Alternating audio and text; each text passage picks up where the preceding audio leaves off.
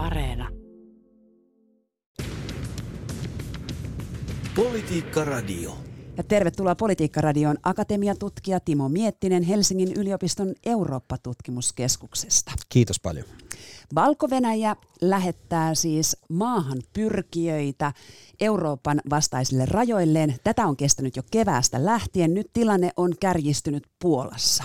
Minkälainen testi on meneillään? Kyllähän tässä on tietysti valko yritys ja ennen kaikkea valko presidentin Aleksander Lukashenkan yritys saada tunnustusta omalle hallinnolleen, peruuttaa näitä pakotteita, joita EU on asettanut ennen kaikkea elokuussa 2020 käydyn, käytyjen vaalien jälkeen, jotka liittyy muun muassa sitten opposition painostamiseen, poliittisiin vankeihin ja näin edelleen. Näitä paket, äh, paketteja on tähän mennessä asetettu neljä ja nyt uudesta viimeisimmästä viidennestä paketista talouspakotteita päätettiin äh, tässä maanantaina. Ja Lukashenkan pyrkimys äh, on nähdäkseni kahtalainen. Yhtäältä hän pyrkii kumoamaan nämä pakotteet, mutta toisaalta hän yrittää myös saada sitten tunnustuksen tälle omalle hallinnolleen. EUhan on tällä hetkellä kieltäytynyt tunnustamasta Lukashenkaa ja äh, muodostamasta tämmöisiä perinteisiä diplomaattisuhteita hänen kanssaan. Ja järjestämällä tämän operaation äh, näiden äh, siirtolaisten ja turvapaikanhakijoiden kanssa, niin äh, hän yrittää sitten painostaa EUta saamaan oman, oman tahtonsa läpi ja EUta taipumaan hieman samaan tavoin kuin EU on taipunut sitten 2015 ja 2016 muun muassa Turkin, Turkin kohdalla. Kenen pelikirjaa Aleksandr Lukashenka on lukenut Erdoganinko? No tässä on tietysti niin kuin useampia esimerkkejä tämän tyyppisistä järjestelyistä, joita EU on tehnyt. Tämä Turkki-esimerkki on varmasti keskeisin, koska siinä tämä pakolaisten määrä ää, oli, oli suurin, ja tietysti EU tässä myös aidosti sitten maksoi Turkille rahaa siitä, että nämä siirtolaisvirrat pysäytettiin. Toinen on varmasti niin Putin. Putinhan käytti vähän samantyyppisiä keinoja Krimin valtauksen jälkeen 2015 ja 2016. Muita esimerkkejä muun muassa Marokkon kanssa EU on tehnyt vähän samantyyppisiä sopimuksia, mutta tietysti kun Lukashenkan roolia ja, ja status johtajana on, on olennaisesti ehkä kuitenkin vielä hieman erilainen kuin näiden, näiden muiden kohdalla, niin tämä on varmasti niin kuin se tilanne, joka vaikuttaa ennen kaikkea tähän tulkintaan. Uskotko, että Lukashenka toimii niin sanotusti yksin vai onko taustalla myös Turkki tai Venäjä? Mä uskon, että Turkin suhteen niin tämä näkökulma on ennen kaikkea jonkinlainen esimerkkinäkökulma. Et en usko, että Erdoganin kanssa sinänsä on sovittu tämän tyyppisistä toimista. Tämä Venäjä-kysymys on ehkä vaikeampi. Siinäkään meillä ei ole mitään suoraa näyttöä, että Venäjä olisi tässä takana, mutta tiedetään, että Putin ja Lukashenka tietysti on tiiviissä yhteydessä keskenään ja yleinen tulkinta nyt on – tutkijapiireissäkin se, että Lukashenka ei hirveästi tee asioita ilman Putinin hyväksyntää ja hän on ainakin hyvin selvillä siitä, että mitkä on sellaisia asioita, jotka Putinille ei käy, niin ehkä tämmöinen valistunut arvaus on se, että tällä operaatiolla on ainakin hiljainen hyväksyntä Putinin puolelta. Näetkö mitään yhteyttä nyt sillä, mitä tapahtuu valko Euroopan puolisilla rajoilla ja sillä, mitä tapahtui jokunen vuosi sitten Pohjois-Suomessa Venäjän ja Suomen välillä? Välillä rajalla, kun Venäjä päästi näitä maahan tulijoita Suomen rajalle. Kyllä tässä on niin kuin samantyyppisestä ilmiöstä kyse, että, että siirtolaisia ja, ja pakolaisia käytetään tämmöisenä niin kuin strategisen vaikuttamisen välineenä. Ja, nä, tällä on näitä niin kuin toisen maailmansodan jälkeen kun tutkimuskirjallisuudessa näitä tapauksia on laskettu, niin näitä on kymmeniä todettu, että tällaisia, tällaisia tilanteita ja tapauksia on. Tunnetuimpia esimerkkejä 2000-luvulta on esimerkiksi Gaddafin toiminta ennen 2010-luvun taitetta, sitten tosiaan tämä Venäjän, Venäjän toiminta, mutta myös, myös sitten nämä Turkin vapaa pääsy, jonka he antoi näille, näille siirtolaisille ja myös toimet, joita, joihin he sitten ryhtyivät näiden siirtolaisvirtojen pysäyttämiseksi silloin 2015-2016. Sinänsä Lukashenkan toiminta on jonkin verran satanut myös Turkin johtajan Erdoganin laariin, koska hän sai vipuvarren pysäyttää suorat lennot Istanbulista Minskiin, jota kautta paljon näitä Irakista, Syyriasta, jopa Afganistanista kotoisin olevia siirtolaisia tuli Eurooppaan. Joo, ja tämä on tietysti yksi keino, mihin nyt EU myös pyrkii vaikuttamaan, että on yhtäältä tämä suorat yritykset vaikuttaa Valko-Venäjään näiden talouspakotteiden kautta, mutta sitten toinen askel, jota nyt ollaan selkeästi käynnistelemässä, on, on se, että nämä kauttakulkureitit ää, pyrittäisiin tukkimaan, ja, ja näille pakotelistoille sitten mahdollisesti voitaisiin asettaa myös sellaisia lentoyhtiöitä, jotka on vastuussa näiden ihmisten ää, kuljettamisesta ää, esimerkiksi Irakista sitten Valko-Venäjälle. Eli kun kriitikot sanovat, että pakotteilla tai talouspakotteilla ei ole mitään merkitystä, niin ainakaan valko suuntaan tämä ei päde. No tietysti niin kuin, tämä pakotteet on sinänsä niin kuin monimutkainen käytännöllispoliittinen ja teoreettinen kysymys ja, ja niiden teho ää, vaihtelee hyvin paljon tilanteesta toiseen ja voidaan usein sanoa, että ne saattaa paremmin toimia semmoisessa konfliktin alkuvaiheessa, kun vielä tiettyjä askeleita ei olla otettu. Ää, mutta että kyllähän ne on, jos ajatellaan, että mikä on niin perinteisen diplomatian ja sitten kovan sodankäynnin välissä, niin se on kuitenkin se keskeinen mekanismi, ää, jota, jota me voidaan käyttää. Ja ehkä valko suhteen mä korostaisin sitä, että vaikka näitä pakotteita on asetettu, niin varsinkin nämä kolme ensimmäistä pakotekokonaisuutta, nehän oli hyvin paljon niin sanottuja henkilöpakotteita, eli kohdistu korkeaseen poliittiseen johtoon. Ja oikeastaan vasta tämä neljäs paketti, joka, joka asetettiin tai aiemmin tänä vuonna, niin siinä otettiin mukaan niin kuin laajemmin sitten teollisuuden aloja. Mutta että niin kuin yleensä, niin nämä pakottepaketit on kärsineet myös siitä, että niitä, on, niitä vastaan on lobattu ja niihin on jäänyt sitten merkittäviä aukkoja erilaisista eurooppalaisten maiden intresseistä johtuen. Ja, ja ehkä niin kuin, vaikka tähän nämä toimet on suunnattu pakotteita vastaan, niin itse näen, että kyllä tässä pakotteiden suhteen on vielä myös paljon mahdollisuuksia jäljellä EUn suunnalta. Kaikki maat, jotka rajoittuvat Euroopan puolella valko ovat samalla sotilasliitto Naton jäseniä ja tässä on esitelty ja esitetty, että Natolta pyydettäisiin apua.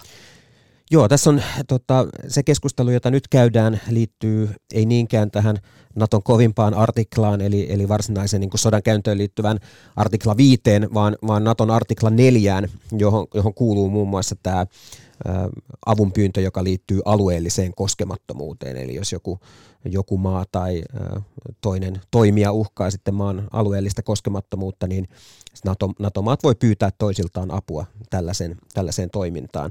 Ja se niin kuin välttämättä se ei ole niin kuin kaikista merkityksellisin kysymys, että tapahtuuko tämä nimenomaan NATO-kontekstissa. Esimerkiksi nyt jo tiedetään, että Puola on pyytänyt siviilikriisin hallintaan apua Britannialta ja, ja, ja, ja tota, on myös, myös muita toimijoita ja muita reittejä, joita on pidetty esillä.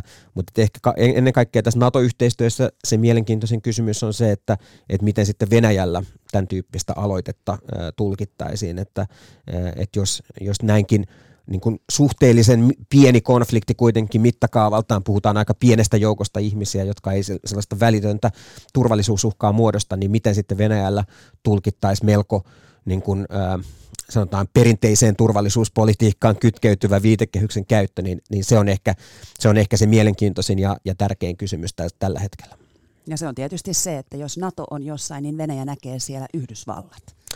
Kyllä, ja, ja ylipäätänsä se, että käytetään tämmöistä hyvin niin kuin perinteisen turvallisuuspolitiikan ä, instrumenttia ja, ja yhteistyöverkostoa, niin ä, se, on, se on keskeinen. Ja, ja tietysti se on myös strateginen valinta suhteessa siihen, että ä, Puola ei ole pyytänyt nyt ä, vielä apua EUn raja valvontaviranomaiselta Frontexilta, joka kuitenkin ehkä voisi ajatella, että olisi tässä tilanteessa se kaikista luontaisin kumppani tai instituutio, jonka toimivaltaan tämän tyyppiset kysymykset kuuluisivat näyttää siltä, että Puola ei halua oikein ketään omiensa lisäksi sinne rajalle katsomaan, mitä siellä tapahtuu. Sinne ei ole päässyt lehdistöä, ei ihmisoikeus- tai pakolaisjärjestöjä, ja kuten mainitsit, niin ei Frontexiakaan eikä oikein muitakaan kansainvälisiä edustajia. Minkälaista peliä Puola tässä pelaa? No tässä on, on, tota, on, on niin kuin monenlaista tulkintaa, että tietysti tämä niin kuin Puola pyrkii, on, on pyrkinyt niin kuin, hallitsemaan tätä konfliktia ennen kaikkea niin kuin oman lainsäädäntönsä puitteissa ja omien instituutioidensa ja omien viranomaistensa puitteissa. Ja, ja Puola katsoo, että tämä kuitenkin vielä tällä hetkellä on sen tyyppinen konflikti, että se, se kuuluu ikään kuin kansallisen suvereniteetin piiriin. Mutta tässä on myös tämä toinen puoli, johon viittasit, että Puola on asettanut tällaisen poikkeustilalainsäädännön, jonka kautta se pystyy sitten estämään esimerkiksi journalistien pääsyn alueelle. Ja, ja kyllähän se tietysti lisää epäluuloa pelkoa siitä, että ne toimet, joita tässä nyt on, on pyöritelty, se, että Puola ikään kuin pakko palauttaa näitä turvapaikanhakijoita tai siirtolaisia sinne takaisin valko puolelle – niin tota, se on helpompi tehdä tämän, tyyppisessä, tämän tyyppistä järjestelyjen vallitessa, kun on, vallitsee ikään kuin mediahiljaisuus tältä, tältä puolelta. Ja tietysti kääntöpuolella se on, on, on se näkökulma, että se avaa myös, myös tilaa sitten tälle valko propagandalle, joka, joka tota, kun, kun riippumattomat mediat ei pääse raportoimaan tästä tilanteesta. Timo Miettinen, Puola on totuttu Unkarin lisäksi pitämään Euroopan unionin kauhukakaroina. Kuinka vaikeassa tilanteessa EU liittona on, kun nyt sen rajoilla on näitä uhkia ja toisella puolella on sitten se, ei se ihan se lempilapsi? No kyllähän tämä on totta kai vaikea tilanne ja, ja, ja tällä hetkellä nyt näyttää siltä, että EU ei ole sitä kaikista kovinta linjaa valinnut myöskään Puolan suhteen, vaan Puolalle halutaan näyttää solidaarisuutta ja tukea ää, tässä tilanteessa. Mutta että kyllähän nämä Puolan ää, toimet, joita nyt ollaan, ollaan nähty, ennen kaikkea tämä viime kuussa esitelty uusi lainsäädäntöpaketti, joka mahdollistaa sitten ikään kuin kansallisen lainsäädännön puitteissa tämmöiset palautukset sinne valko puolelle, joka on jonka, ollaan, jonka on nähty olevan ristiriidassa näiden vallitsevien pakolaissopimusten kanssa, niin kyllähän tämä on asettuu aika selkeästi myös siihen tarinaan, jossa Puola on lähtenyt haastamaan sitten esimerkiksi EU-oikeuden ensisijaisuutta. Ja, ja kyllähän tämä niin kuin tietyllä tavalla on, on samaa, samaa vyyhtiä ja samat sisäpoliittiset motiivit, jotka mm, aikaisemmin on olleet laki- ja oikeuspuolueen hallinnolla siitä, että ää, EUta käytetään sisäpoliittisiin tarkoituksiin, oman sisäpoliittisen vallan pönkittämiseen, niin kyllähän tämä sitten ää, asettuu siihen samaan ää, tarinaan. Mutta tietysti pitää muistaa, että kyllä jos ajatellaan, että kenellä tässä kriisissä on se aito niin moraalinen ja poliittinen vastuu, niin kyllä se ennen kaikkea tietysti on, on Valko-Venäjällä. Että kyllä tässä Puola myös, myös tota, joutuu toimimaan siinä tilanteessa, johon se on asetettu. Euroopan komissio tällä hetkellä pyrkii äm, antamaan sanktioita Puolalle tästä äm, oikeusvaltioperiaatteen laiminlyönnistä.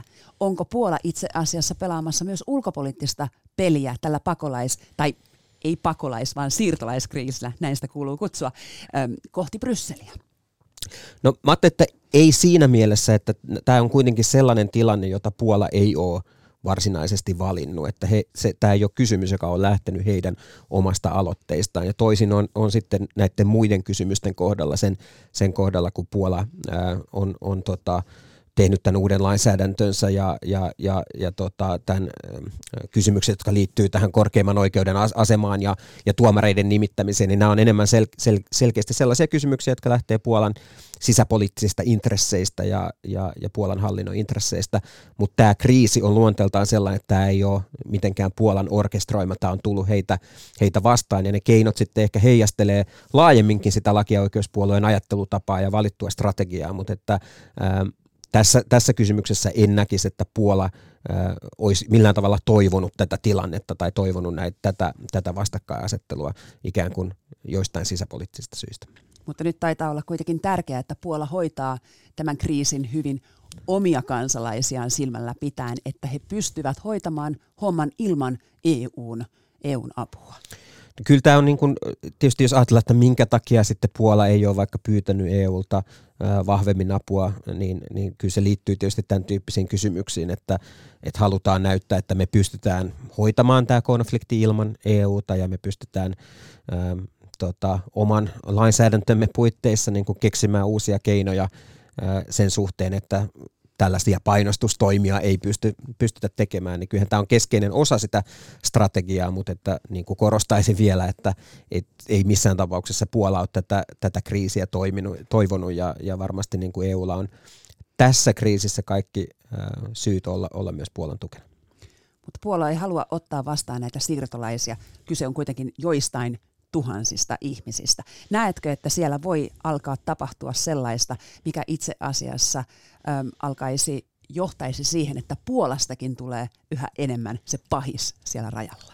No tietysti mun oma tulkintani tästä tilanteesta on kuitenkin se, että on totta, että tämä siirtolaisten määrä on aika pieni, mutta että kyllähän tässä on taustalla kuitenkin tämä niin kuin Lukashenkan hallinnon operaatio ja se, että tässä kysymyksessä ikään kuin annettaisiin periksi tämän tyyppiselle vaikuttamiselle on se nyt sitten hybridisodan käyntiä tai, tai miksi sitä haluaakin kutsua, niin kyllä se nyt lähettäisi totta kai väärän viestin, koska kyse on selkeästi valko yrityksestä painostaa EUta ää, luopumaan näistä, näistä pakotteista. Ja jos tätä pyrkimystä ei näe, niin en usko, että tätä konfliktin niin kuin todellista luonnettakaan ymmärtää kovin hyvin.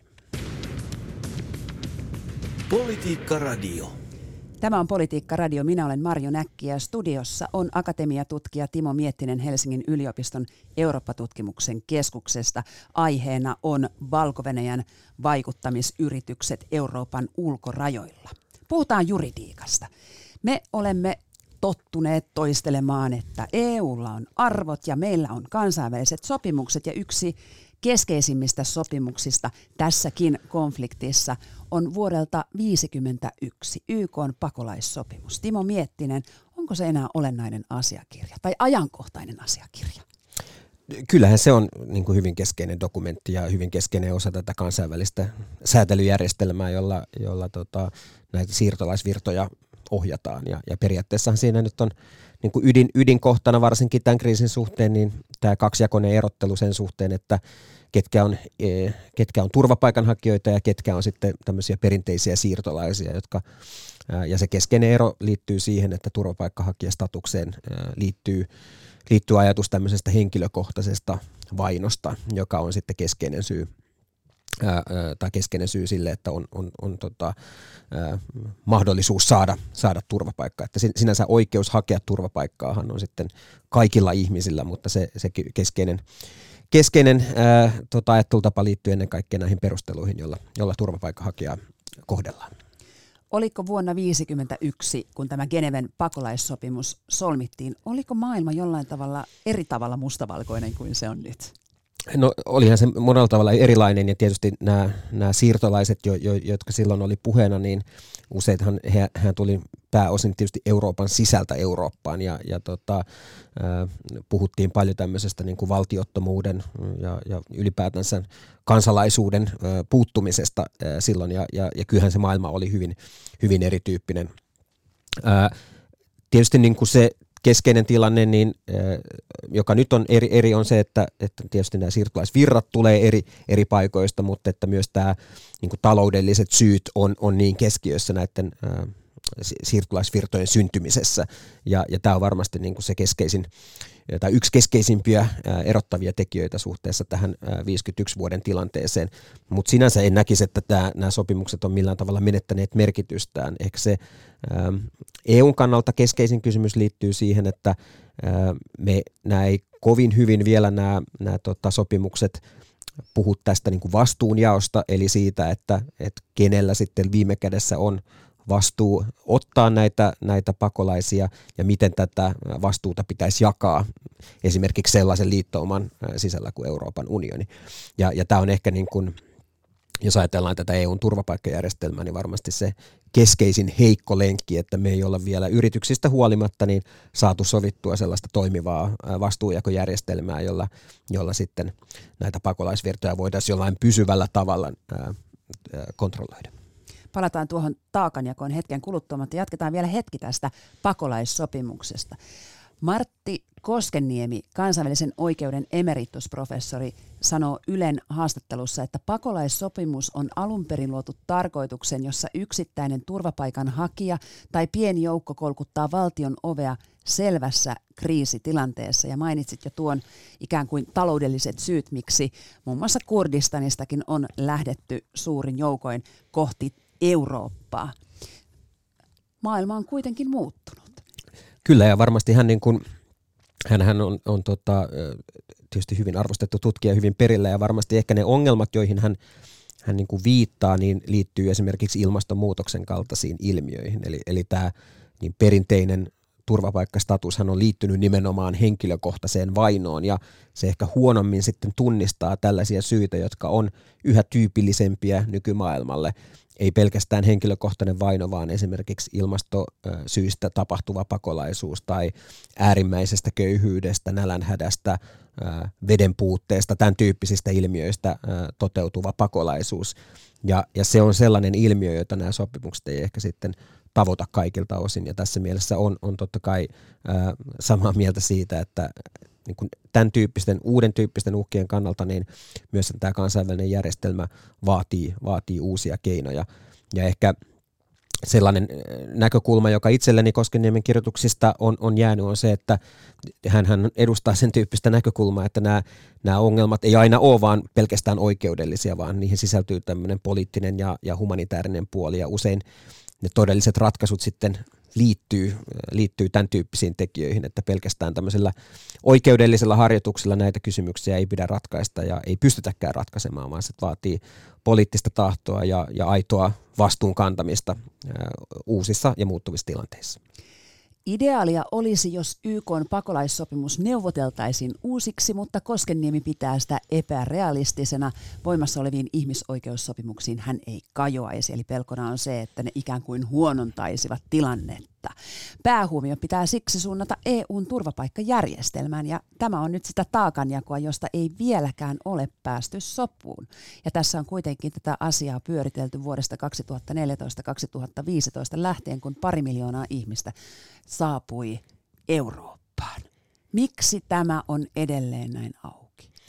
Joo, ja tässä on ensinnäkin hyvä muistaa, että tämä voimassa oleva Dublin-järjestelmä, johon nyt paljon vedotaan, niin sehän ei ei tavallaan, sehän reguloi tätä prosessia, jolla, jolla tätä turvapaikkahakemuksia käsitellään, mutta siihen ei sisälly minkäänlaista vastuunjakoa tai taakanjakoa, eikä sitä ole tarkoitettukaan siihen sellaiseen, sellaiseksi välineeksi. Ja komissio on tosiaan vuodesta 2015 viimeistään pyrkinyt esittelemään uusia lainsäädäntöhankkeita. Viimeksi viime vuoden kesällä tuli uusi, uusi tota, ehdotus komissiolta siitä, että minkä tyyppisiin tekijöihin tämmöinen uusi järjestelmä voisi voisi perustua ja siinä keskeisenä osana olisi nimenomaan tämä vastuunjakokysymys, että se, että meillä on tämä yhteinen turvapaikkapolitiikka, niin järkevää tietysti olisi, että siihen sisältyisi myös tämmöinen vastuunjakoelementti, eli, eli jonkinlainen jyvitysmekanismi, eli, eli ne maat, jotka sijaitsee strategisesti näillä reuna-alueilla ja joihin kohdistuu eri syistä niin kovin paine, niin he sitten, vaikka he käsittelisi nämä hakemukset, niin he ei sitten kuitenkaan joutuisi sitä suurinta taakkaa kantamaan, eikä tätä, ähm, tietysti 2015 kriisiyhteydessä tehtiin tämmöisiä väliaikaisia mekanismeja, joilla sitten pyrittiin, pyrittiin tota, jakamaan sitä vastuuta hieman tasaisemmin, mutta kyllähän sekin ne, ne ongelma on, että ne on perustunut niin hyvin vahvasti ää, tota, vapaaehtoisuuteen. Ja, ja ongelma tietysti on myös osin oikeudellinen siinä mielessä, että tässä on hyvin vahvat tämmöiset yksimielisyysvaatimukset, kun, kun puhutaan oikeus- ja sisäasioista, joten, joten tämmöisillä määräenemmistöpäätöksillä näitä, näitä maita ja tätä kokonaisuutta ei pystytä hallitsemaan. Että tässä tarvittaisiin niin kuin suurempi, suurempi reformi tämän koko kysymyksen suhteen. Jossain vaiheessa esitettiin, että, että maat jollain tavalla äm, joko taloudelliseen tilanteeseensa tai väestöön suhteutettuna ottaisivat näitä ihmisiä vastaan. Ja, ja puhuttiin joistain kymmenistä esimerkiksi Baltian maiden osalta, että tämä olisi se joukko, jotka he vastaan ottaisivat, mutta siellä aika nopeasti kävi ilmi se, että, että siirtolaiset tai maahantulijat, pakolaiset eivät halunneet mennä tällaisiin syrjäisiin, ehkä vähän matalamman elintason omaviin maihin, että, että olisi haluttu mennä ehkä Ruotsiin ja Saksaan. Joo, näin varmasti on ja siihen saattaa sisältyä, on, on näitä taloudellisia syitä ja sitten saattaa olla, että on, on, tota, on, on ihmisillä verkostoja eri maissa ja, ja tämä on ainakin ollut tyypillinen selitys siinä, että kun, kun nämä pakolaisvirrat eri maista on sitten hakeutunut, hakeutunut vähän niin kuin eri maihin myös Euroopan sisällä riippuen kansallisuudesta, niin, niin tota, tämä on kai yksi keskeinen selitys ollut se, että, että ihmisillä on sitten erityyppisiä verkostoja ollut eri, eri Euroopan maissa. Mutta tarkoittaako tämä sitä, että vaikka mitä taakanjakomekanismeja luotaisiin, niin, niin ne eivät lopulta toimi? No en, en nyt ihan usko, että näinkään niin kuin pessimistinen sen suhteen täyt, täytyisi olla, että tietysti on, on luultavasti selvää, että ihmisillä, jotka tulee hakemaan joko suojelua tai parempaa elä, elämän, elämän edellytyksiä, niin heillä on sitten omia toiveita siitä, että missä he näkee oman tulevaisuutensa. Siihen saattaa sisältyä kielitaitoon liittyviä kysymyksiä, kulttuurisia kysymyksiä, kysymyksiä siitä, että missä tuntee olevansa tervetullut, mitkä yhteiskunnat jo valmiiksi on tietyllä tavoin monikulttuurisia, jossa, jossa sitten elämän edellytykset on parempia, niin en usko, että tämän tyyppisistä ikään kuin preferoinneista päästään eroon, mutta että kyllähän tämä niin kuin jonkinlainen vastuujakomekanismi varsinkin tässä, tässä tota turvapaikkapolitiikassa, niin kyllä se on jollain tavalla e, niin kuin ehdoton edellytys sille, että ää, tätä, tätä järjestelmää voidaan kestävällä tavalla rakentaa myös EUn puolelta. Et ilman, ilman tätä vastuujakomekanismia niin en usko, että tämä nykyinen Dublin-järjestelmä on kovin pitkäikäinen, koska siihen sisältyy niin selkeitä ongelmia tämän, niin paineen ja sen jakautumisen suhteen. Tunnetuin Dublin-menettelyn sääntö on se, että sinun pitää esittää turvapaikkahakemus siihen maahan, johon ensimmäisenä EUn alueella saavut. Joo, ja se, että se käsitellään nimenomaan siinä maassa, jossa, jossa ensimmäisenä sitä hakeet. Sitten ikään kuin sitä ei voi, jos se yhdessä maassa hylätään, niin sä et voi sitten siirtyä toiseen maahan hakemaan sitä. Ja tämä on yksi sellainen kysymys, mitä kautta ihminen on itse asiassa kuitenkin hakeutunut mu- muihin maihin EUn alueella. Kyllä. Mitkä ovat nyt ne olennaiset tai keskeisimmät kysymykset, jotka hiertävät tässä, että tällaista taakanjakojärjestelmää EUn sisällä ei saa kä- saada käytäntöön? No varmasti ne en, niin kuin on tällä hetkellä tulleet ennen kaikkea Itä-Euroopan puolelta ja sellaisista, sellaisista maista, jotka ei ole olleet halukkaita ottamaan näitä, näitä turvapaikanhakijoita tai siirtolaisia omista sisäpoliittisista syistä.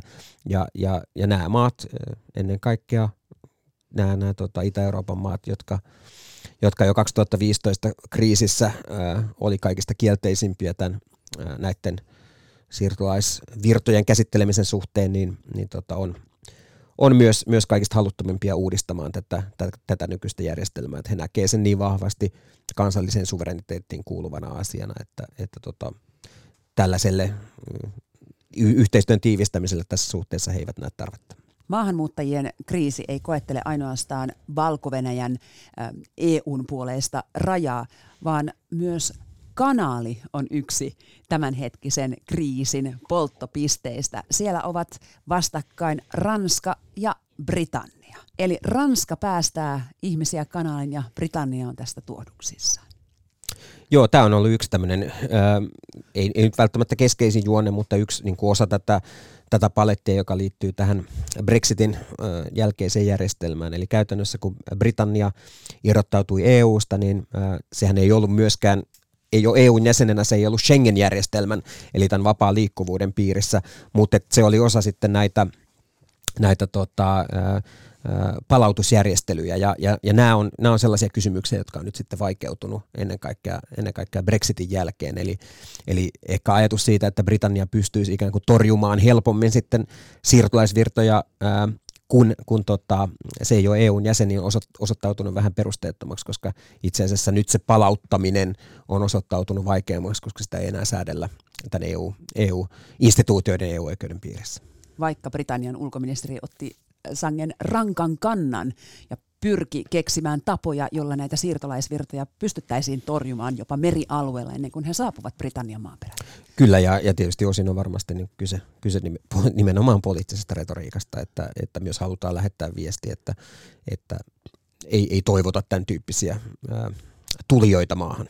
Spekuloidaan tähän loppuun hieman sitä, minkälaisia ratkaisuja mahdollisesti tämä kriisi voi saada. Mitä sinun kristallipallosi sanoo Timo Miettinen? No mä uskon, että tämä kriisi loppuisi hyvin nopeasti, jos EU tunnustaisi Lukashenkan ja, ja, ja pyytäisi häntä lopettamaan tämän kriisin ja, ja tunnustaisi hänen asemansa. Mutta tämä olisi tietysti niin kuin mun nähdäkseni väärä valinta EUn puolelta, koska se sitten sama, samalla hyväksyisi nämä, nämä valko toimet ja vilpilliset vaalit, opposition painostuksen, poliittisten vankien käytön ja muut kysymykset. Eli, eli tämä olisi mun nähdäkseni se väärä tie EU, EUlle valita. Voi hyvin olla, että tämä kriisi vielä kestää ää, jonkin aikaa.